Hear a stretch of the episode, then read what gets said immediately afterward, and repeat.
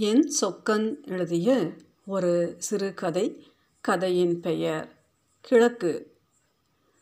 அன்று அதிகாலையிலிருந்தே அவனுக்கு நேரம் சரியில்லை. தூக்கத்திலிருந்து விழிப்பதற்கு முன்பே ஒரு கெட்ட கனவு. யாரோ நான்கு முகம் தெரியாத அயோக்கியர்கள் அவனை துரத்தி அவனுடைய கை கால்களிலெல்லாம் சிறு ஊசி கொண்டு எண்ணற்ற துளைகள் செய்துவிட்டு காணாமல் மறைந்து விடுகிறார்கள். திடுக்கிட்டு விழித்து கொண்டவன் தன் அறையின் இதமான சூழலில்தான் ஓரளவு நிம்மதியடைந்தான் என்றாலும் அந்த கனவின் மிச்சம் போல வயிற்றின் ஒரு மூலையில் பிடிவாதமாய் ஏதோ வலித்து கொண்டிருந்தது. சுவரோரமாய் சரிந்தபடி தூங்கிக் கொண்டிருக்கும் ஷியாமலாவை ஒரு முறை பார்த்துவிட்டு போர்வையை உதறி எழுந்தான். இந்த நேரத்தில் ஏன் இப்படி ஒரு கனவு? அதிகாலை கனவுகள் பழிக்கும் என்று சொல்வார்களே இது போன்ற உளறல்களும் பழிக்குமா எது எப்படியோ? இதற்கு மேல் தூங்க முடியாது என்பது மட்டும் நிச்சயம்.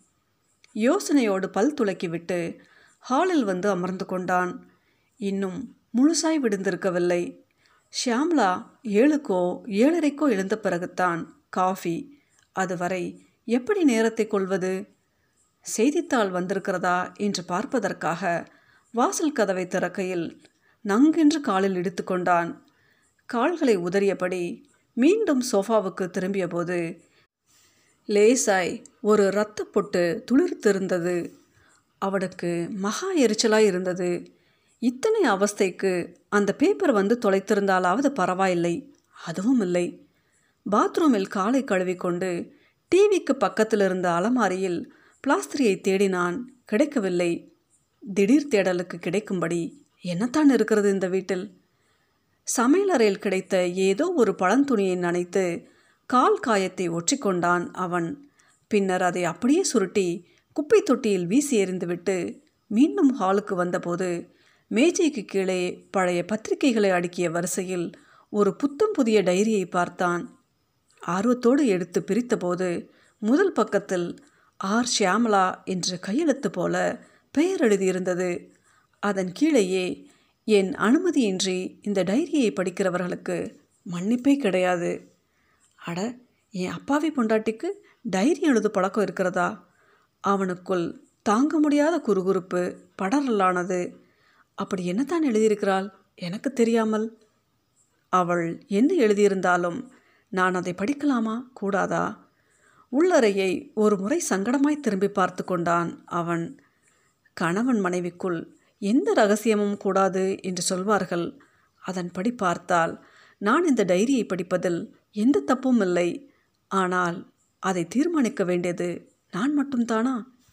இந்த எண்ணம் தோன்றியதும் அவன் அந்த டைரியை மூடி மேஜை மேல் வைத்து விட்டான். சத்தமல்லாமல் திரும்பி வந்து சோஃபாவில் சரிந்தாற் போல அமர்ந்து கொண்டான். கல்லூரி நாள்களில் அவன் டைரி எழுதியதுண்டு. தினந்தோறும் ஒரு பக்கம் என்றெல்லாம் கணக்கு வைத்து கொள்ளாமல் தோன்றிய நேரத்தில் பக்கம் பக்கமாய் எழுதி தீர்த்த விஷயங்கள். பெரும்பாலும் செலவு கணக்கு பார்த்த சினிமா கிரிக்கெட் மேட்ச் கவர்ந்தெழுத்த பெண்கள் அவர்களின் நாகரிக உடை அலங்காரங்கள் அலங்கோலங்கள் என்ன பெற? அந்த குப்பைகள் எல்லாம் இப்போது எங்கே கிடக்கிறதோ தெரியாது. ஆனால் அவற்றில் எதையும் ஷியாமலாவிடம் காண்பிக்க அவன் தயங்க மாட்டான் நிச்சயமாய். அப்படியானால் ஷாம்லா ஏன் தயங்க வேண்டும்? வீட்டில் நாங்கள் இருவர்தான் இருக்கிறோம் என்ற நிலையில் யாரும் படிக்கக்கூடாது என்று ஒரு குறிப்பு எழுதி வைத்தால் மறைமுகமாக அவனை சொல்வதாகத்தானே அர்த்தமாகிறது? அப்படி என்ன விஷயத்தை மறைக்கிறாள்? அவன் மீண்டும் மேஜையின் அருகே நடந்து சென்று அந்த டைரியை எடுத்து கொண்டு வந்து அமர்ந்தான். அதன் முதல் பக்கத்தில் இருந்த பறவை ஓவியத்தை கொஞ்சம் ரசித்தான். பிரிப்பதற்கு மனம் வரவில்லை. ஷாமலா ரொம்ப நல்ல பெண். வெகுளி. அவனிடம் எதையும் மறைக்கத் தெரியாது. உண்மையில் அக்கம் பக்கத்து வம்பு வழக்குகளில் துவங்கி தொலைக்காட்சி தொடர்களின் அன்றாட நிகழ்வுகள் வரை எல்லாவற்றையும் ஒன்றுவிடாமல் அவனிடம் பகிர்ந்து கொள்ள விரும்புகிறவள்தான் அவள். அவனுக்குத்தான் பெரும்பாலும் அவள் சொல்பவற்றை கேட்க நேரம் இருப்பதில்லை. நாள்தோறும் நள்ளிரவை தொடும் நேரத்தில் அலுவலகத்திலிருந்து களைத்து திரும்புகிறவனுக்கு சாப்பிட்டு விட்டு படுக்கத்தான் நேரம் இருக்கிறது. இதனால் அவனுடைய உடல் எடை கூடும் என்று ஷியாமலா ஒவ்வொரு நாளும் சொல்கிறாள். அட்லீஸ்ட் வீட்டுக்குள்ளேயாவது ஒரு சின்ன வாக் மாதிரி அஞ்சு நிமிஷம் சுற்றி சுற்றி நடந்துட்டு அப்புறம் தூங்குங்களே ப்ளீஸ் அவள் சொல்வதை தவிர்க்க விரும்புகிறவன் போல் நீ ஏன் டெய்லி எனக்காக சாப்பிடாம காத்திருக்க? என்பான் அவன். வீட்டில் இருக்கிறது ரெண்டே பேர். ஆளுக்கு ஒரு நேரத்தில் சாப்பிடணுமா? கத்தரித்தார் போல் அவளுடைய பதில்கள் மேலும் வற்புறுத்தினால் எனக்கு பசிக்கலங்க. என்பாள். அந்த இரவு நேர பேச்சுகள் எல்லாவற்றுக்குமே இப்போது புது அர்த்தம் தேடத் தோன்றியது அவனுக்கு. ஒருவேளை ஷியாம்லா திருப்தியா இல்லையோ? வாரத்தில் ஆறு நாட்கள் சில சமயம் ஏழு நாட்களும் கூட. அலுவலகத்திலேயே கழிக்கிற கணவனின் நேசம் அவளுக்கு போதவில்லையோ? என்னை உள்ளங்கையில் தாங்கி கொண்டாடுகிற ஒரு கணவனை ஏன் கொடுக்கவில்லை என்று ஆண்டவனிடம் டைரி எழுதி சண்டை போடுகிறாளோ? இந்த எண்ணம் தோன்றியதும் கையில் இருந்த டைரி மிகவும் கனப்பதாய் தோன்றியது அவனுக்கு. அவன் நினைப்பது போல ஷியாமலாவுக்கு ஏதும் மன வருத்தம் இருக்குமானால் இப்போது இந்த டைரியை பிரித்து படிப்பதில் தவறேதும் இல்லை அவளது பேச்சை நடவடிக்கைகளை புரிந்து கொள்ள முடியாதவன் அவள் எழுதியிருப்பதையாவது புரிந்து கொண்டு அதன்படி நடக்கலாம். அடிக்கடி முடியாவிட்டாலும் எப்போதாவது அலுவலகத்திலிருந்து சீக்கிரம் வரலாம். அவளை ஒரு சினிமாவுக்கோ இசை நிகழ்ச்சிக்கோ அழைத்து போகலாம். அவளுக்கு பிடித்தமான சிறு பரிசுகள் வாங்கித் தரலாம். ஆனால் இதையெல்லாம் செய்வதற்கு ஏன் டைரியை பிரித்து படிக்க வேண்டும்? எப்போதே செய்தால் ஆகாதா? டைரியை கீழே வைத்துவிட்டு மெலிதான சிரிப்புடன் தலையை பிடித்து கொண்டான் அவன். எதையோ நினைக்க ஆரம்பித்தால் இந்த அசட்டு மனது வேறெங்கோ வந்து மடங்குகிறது இந்த சிந்தனையை மாற்றுவதற்காக வேணும். வீட்டை சுற்றி ஒரு முறை நடந்து வரலாம் என்று தோன்றியது அவனுக்கு. நிதானமாய் எழுந்து நின்று சோம்பல் முறித்தவன் அனிச்சையாய் படுக்கை அறை பக்கம் திரும்பி குழந்தை போல கைகளை குவித்து கொண்டு தூங்கும் ஷியாம்லாவை ஆசையாக பார்த்தான். இவளுக்குள் அப்படி என்ன ரகசியம் இருக்க முடியும்? சட்டென்று திரும்பி குனிந்தவன் அந்த டைரியின் அட்டையை இன்னொரு முறை கூர்ந்து கவனித்தான். இந்த வருடத்து டைரி தான். அப்படியானால் சமீபத்தில் தான் ஷியாம்லா இதை எழுத தொடங்கியிருக்க வேண்டும். யோசிக்க யோசிக்க அவனுக்கு குழப்பமாகவே இருந்தது. அவன் நினைப்பது போல அந்த டைரியில் இருப்பது ஷியாம்லாவின் அன்றாட பிரச்சனைகள் ஏதுமா? அல்லது ஆறாத காயங்கள் எதை பற்றியாவது கொட்டி தீர்த்திருக்கிறாளா? இப்படி நினைத்ததும் அவனுக்குள் திக்கென்றது ஷியாம்லாவுக்கு ஒரு பூர்வ கதை உண்டா? என்னிடம் மறைக்கிற அளவுக்கு அந்த கதையில் அப்படி என்ன பெரிய ரகசியம்? யோசனையோடு நிமிர்ந்தபோது சுவரில் பதித்திருந்த அவர்களின் திருமண புகைப்படம் மாலையும் கழுத்துமாய் அவன் அருகே நிற்கிற சந்தோஷமும் பெருமிதமும் ஷியாம்லாவின் புன்னகையில் தெள்ள தெளிவாய் தெரிந்தது. அவன் மெல்ல தலையை உலுக்கி கொண்டான். இல்லை இந்த பெண்ணுக்கு இன்னொரு கதை இருக்க வாய்ப்பில்லை. அப்படியே இருந்தாலும் அதை என்னிடம் மறைக்க அவளுக்கு தெரியாது. நான் அவளிடம் அப்படி நடந்து கொண்டதில்லை. உண்மையில் அவர்களின் முதல் இரவிலேயே அவள் தனது பழைய காதல் ஒன்றை பற்றி சொல்லியிருக்கிறாள். அவளது அத்தை பையன் ஒருவன் அவனுக்கும் இவளுக்கும் தான் கல்யாணம் செய்யப்போவதாக சிறு வயதிலிருந்தே ஒரு விளையாட்டு பேச்சை தொடர்ந்து கேட்டதால் அதன் சாத்தியங்களை பற்றி தெரியாமலேயே அவனை தன் துணைவனாக வரித்து கொண்டிருக்கிறாள். இத்தனைக்கும் இவள் அவனிடம் நாலு வார்த்தை சேர்ந்தாற்போல கூட பேசியது கிடையாது. இதை சொன்னபோது ஷியாமலா வெட்கமாய் சிரித்தது. இன்னும் அவனுக்கு பளிச்சென்று நினைவிருக்கிறது. பின்னர் அவன் அமெரிக்காவில் படித்து அங்கேயே வேலைக்கு சேர்ந்து பச்சை அட்டை வாங்கி உடன் பணியாற்றும் ஒருத்தியை மணந்து கொண்டு இவள் அவனை கடைசியாய் பார்த்து பத்து வருடங்களுக்கும் மேல் ஆகிவிட்டது. அவன் மூஞ்சி கூட எனக்கு நினைவில்லைங்க. சுத்தமாக மறந்துடுச்சு. குரலிலோ முகத்திலோ கொஞ்சமும் சோகமில்லாமல் ஷியாமலா சொல்ல அவன் குறும்பாய் சிரித்து அவன் பெயராவது நினைவிருக்கா? என்று அவளை கிண்டல் அடித்தான் அந்த கேள்வியை புரிந்து கொள்ளாமல் அவன் பேர் ராஜு சுந்தரம். வீட்டில் சுந்தான்னு கூப்பிடுவாங்க என்றாள் அவள். ஏன் கேட்குறீங்க அதுதான் ஷியாம்லா. ஒரு குழந்தை போல்தான். எதிராளி என்ன நினைத்து பேசுகிறான்? என்று குதர்க்கமாய் யோசிக்க தெரியாது. அவன் திருப்திப்படும்படியாய் வேஷங்கள் போடத் தெரியாது ஏமாற்று வார்த்தைகள் பேசத் தெரியாது. தான் நினைப்பது எதுவானாலும் அதை உடனடியாக பேசி தீர்க்காவிட்டால் பாவம் என்பது போல வெள்ளந்தியாய் தொடர்ந்து பேசிக்கொண்டே இருப்பாள். ஆனால் அந்த ஷியாமலாவுடன் இந்த டைரியை கொஞ்சமும் பொருத்தி பார்க்க முடியவில்லை அவனால். மற்றவர்கள் குறிப்பாக அவன் படிக்கக்கூடாது என்று நினைக்கும் அளவு அப்படி என்னத்தான் அவளுக்குள் இந்த நான்கு ஆண்டு மன வாழ்க்கையில் ஷியாமலாவை பற்றிய தனது எண்ணங்களை புரிதல்களை ஒரு பக்கமும் இந்த டைரி குறிப்பு தனக்குள் உண்டாக்கியிருக்கும் கேள்விகளை இன்னொரு பக்கமும் வைத்து எடையிட்டு பார்த்தபோது அவனால் எந்த உறுதியான முடிவுக்கும் வர முடியவில்லை.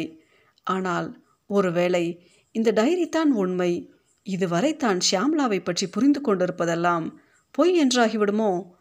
அவனுக்கு பயமாக இருந்தது. அந்த டைரியை மடிமேல் வைத்துக்கொண்டு அதன் ஓரங்களை மெல்லமாய் வருடினான் அவன். இத்தனை கேள்விகளை மனதில் போட்டு குழப்பிக் கொள்வதை விட இதை ஒரு முறை பிரித்து பார்த்துவிட்டால்தான் என்ன? இந்த வாதமும் முடிவும் அவனுக்கு பிடித்திருந்தது தான் என்றாலும் எல்லாமே ஒரு தரப்பு நியாயங்களாய் தானே உருவாக்கி கொண்டு விட்டோம் என்கிற குற்ற உணர்ச்சி அதுதான் அவனை தடுத்து கொண்டிருந்தது. ஆயிரம்தான் காரணங்கள் சொன்னாலும் ஷியாம்லாவின் அனுமதியின்றி இதை பிரித்து பார்ப்பது சரியில்லை என்பதாக மனதின் ஒரு பகுதி விடாமல் சொல்லிக்கொண்டே இருந்தது. பேசாமல் தூங்கும் பெண்ணை எழுப்பி கேட்டு விடலாமா? கேட்கலாம். ஆனால் என்ன கேட்பது? என்னிடம் மறைக்கிற அளவு என்ன விஷயம் எழுதுகிறாய் என்றா? அவள் மறைப்பது என்று தீர்மானித்த பின் எதை மறைக்கிறாய் என்று கேட்பது அநாகரிகம் இல்லையா இது எனக்கான ரகசியம் என்று அவள் நினைத்திருக்கும் போது அது என்னன்னு தான் சொல்லு என்று குடைந்தால் கணவன் என்கிற உறவை ஆதிக்கத்துக்கு பயன்படுத்துகிற கோழைத்தனம் இல்லையா? அந்த டைரியினுள் அப்படி என்னத்தான் இருக்க முடியும்? அன்றாட செலவு கணக்கு? அல்லது ஸ்ரீராமஜெயம்? அல்லது பப்பாளி ரசம் வைப்பது எப்படி? அல்லது முப்பது நாட்களில் ஆங்கில பாடங்கள்? அல்லது என் கணவனிடம் எனக்கு பிடிக்காத விஷயங்கள்?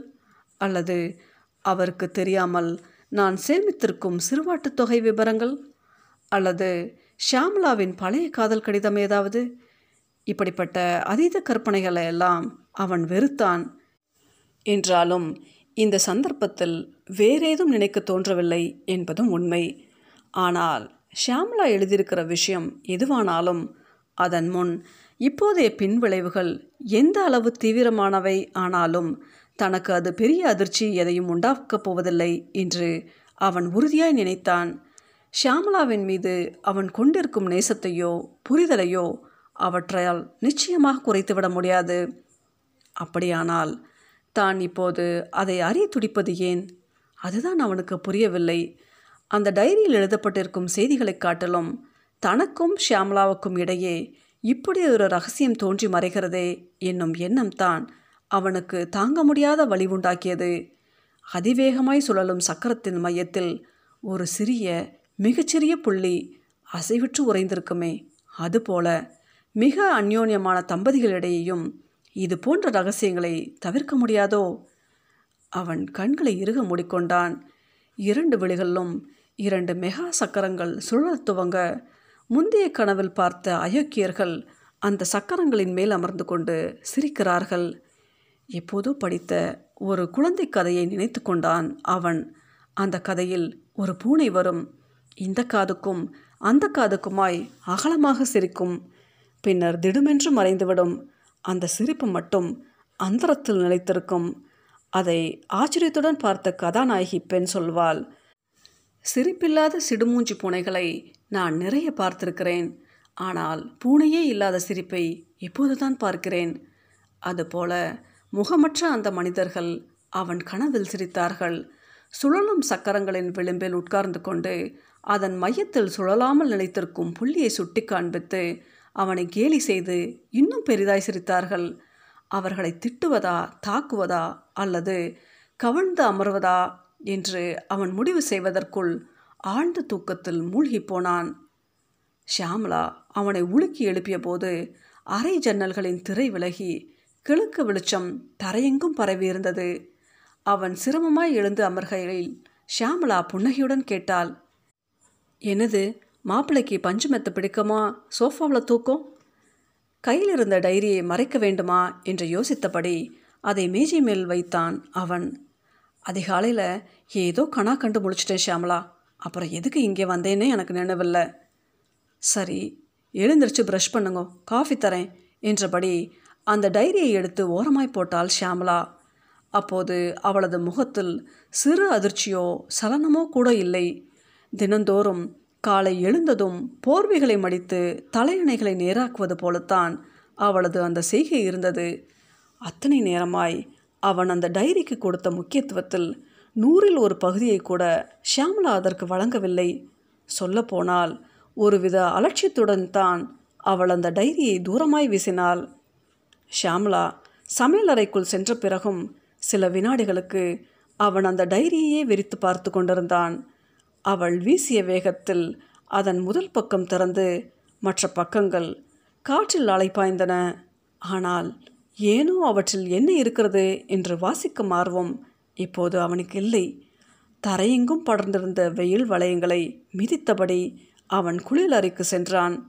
கிச்சனில் வேலையாயிருந்த ஷியாம்லா ஏதோ ஒரு பாட்டை மெலிதான குரலில் பாடுவது ரம்யமாய் கேட்டுக்கொண்டிருந்தது. இன்று மாலை அவளை ஒரு நல்ல இசைக்கச்சேரிக்கு அழைத்து செல்ல வேண்டும் என்று அப்போது நினைத்து கொண்டான் அவன்.